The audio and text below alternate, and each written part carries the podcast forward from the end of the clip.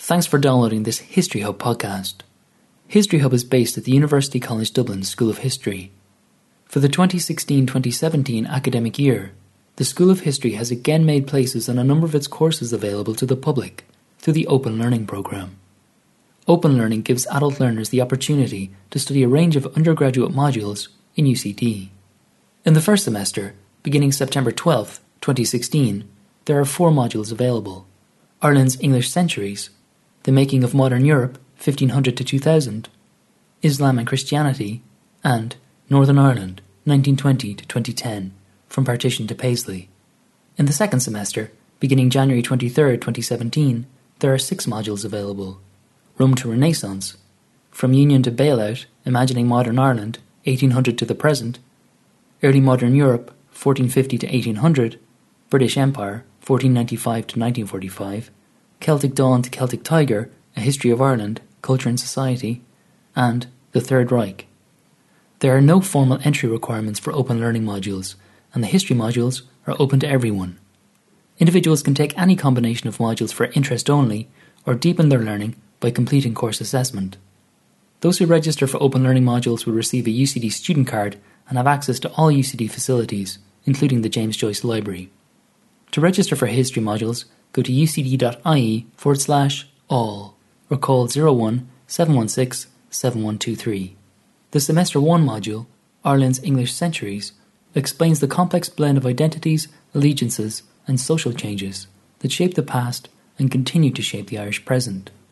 The module coordinators are Dr. Ivar McGrath and Professor John McCafferty, who spoke to History Hub about the course. So, this module is called Ireland's English Centuries, and it covers the period from 1460 to 1800. The Beginning in 1460, the amount of the island controlled by the English is actually really small. It's only four counties in the eastern seaboard, the area we now know as the Pale. But by 1800, Ireland is poised to join the United Kingdom, and so this course is really about everything that happens in between that gets you from a point where English rule is very vestigial to a point where Ireland is incorporated into this bigger empire. Well, I recommend students take this course for a number of reasons. If you really want to understand, as we come into the decade of commemorations, the long backstory of what happens, um, you need to appreciate the way in which English interactions with Ireland changed over the centuries and the way in which, in fact, Irish identity itself changed. And a lot of the patriots and um, Republicans of the 19th century were actually deeply influenced by this period and what they thought happened in it. So a lot of teams, like a lot of the home rulers, look back in, into this period and kind of suggested that there was a golden age in the 16th century before the English really got their hooks into Ireland, and then they go for the same thing in the 18th century again. The other reason I think to do the course is if you want to understand the religious complex of Ireland, this is the period in which things change. You got the Reformation, and the three big identities Catholic, Protestant, and Dissenter emerge. Well, and there's a number of things I enjoy about teaching it. First of all, I like the fact that uh, people get to experience a past that's very, very different from their present. So, all of the technologies that stretch back into the 19th century that we have now, like light and distance communication and so on, they don't exist.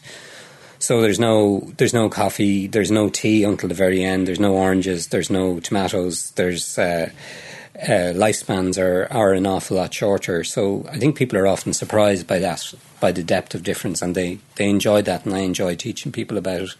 The other thing I think um, is very refreshing for people is that often the more recent past, the last 150 years or so, can seem like a very stale version of our present, you know, with political parties and parliaments and arguments about democracy and security and all that. Whereas in, in the past that we're talking about here, people actually literally go out and kill their neighbours for uh, fun or for cattle raiding or for some other uh, nefarious reason. And I think that gives people a kind of refreshing uh, take on things. And then I suppose the final reason I like teaching this course is, is that I love when people suddenly realise that something they thought had existed forever is either very recent or something they thought was very recent actually has incredibly deep roots in the past.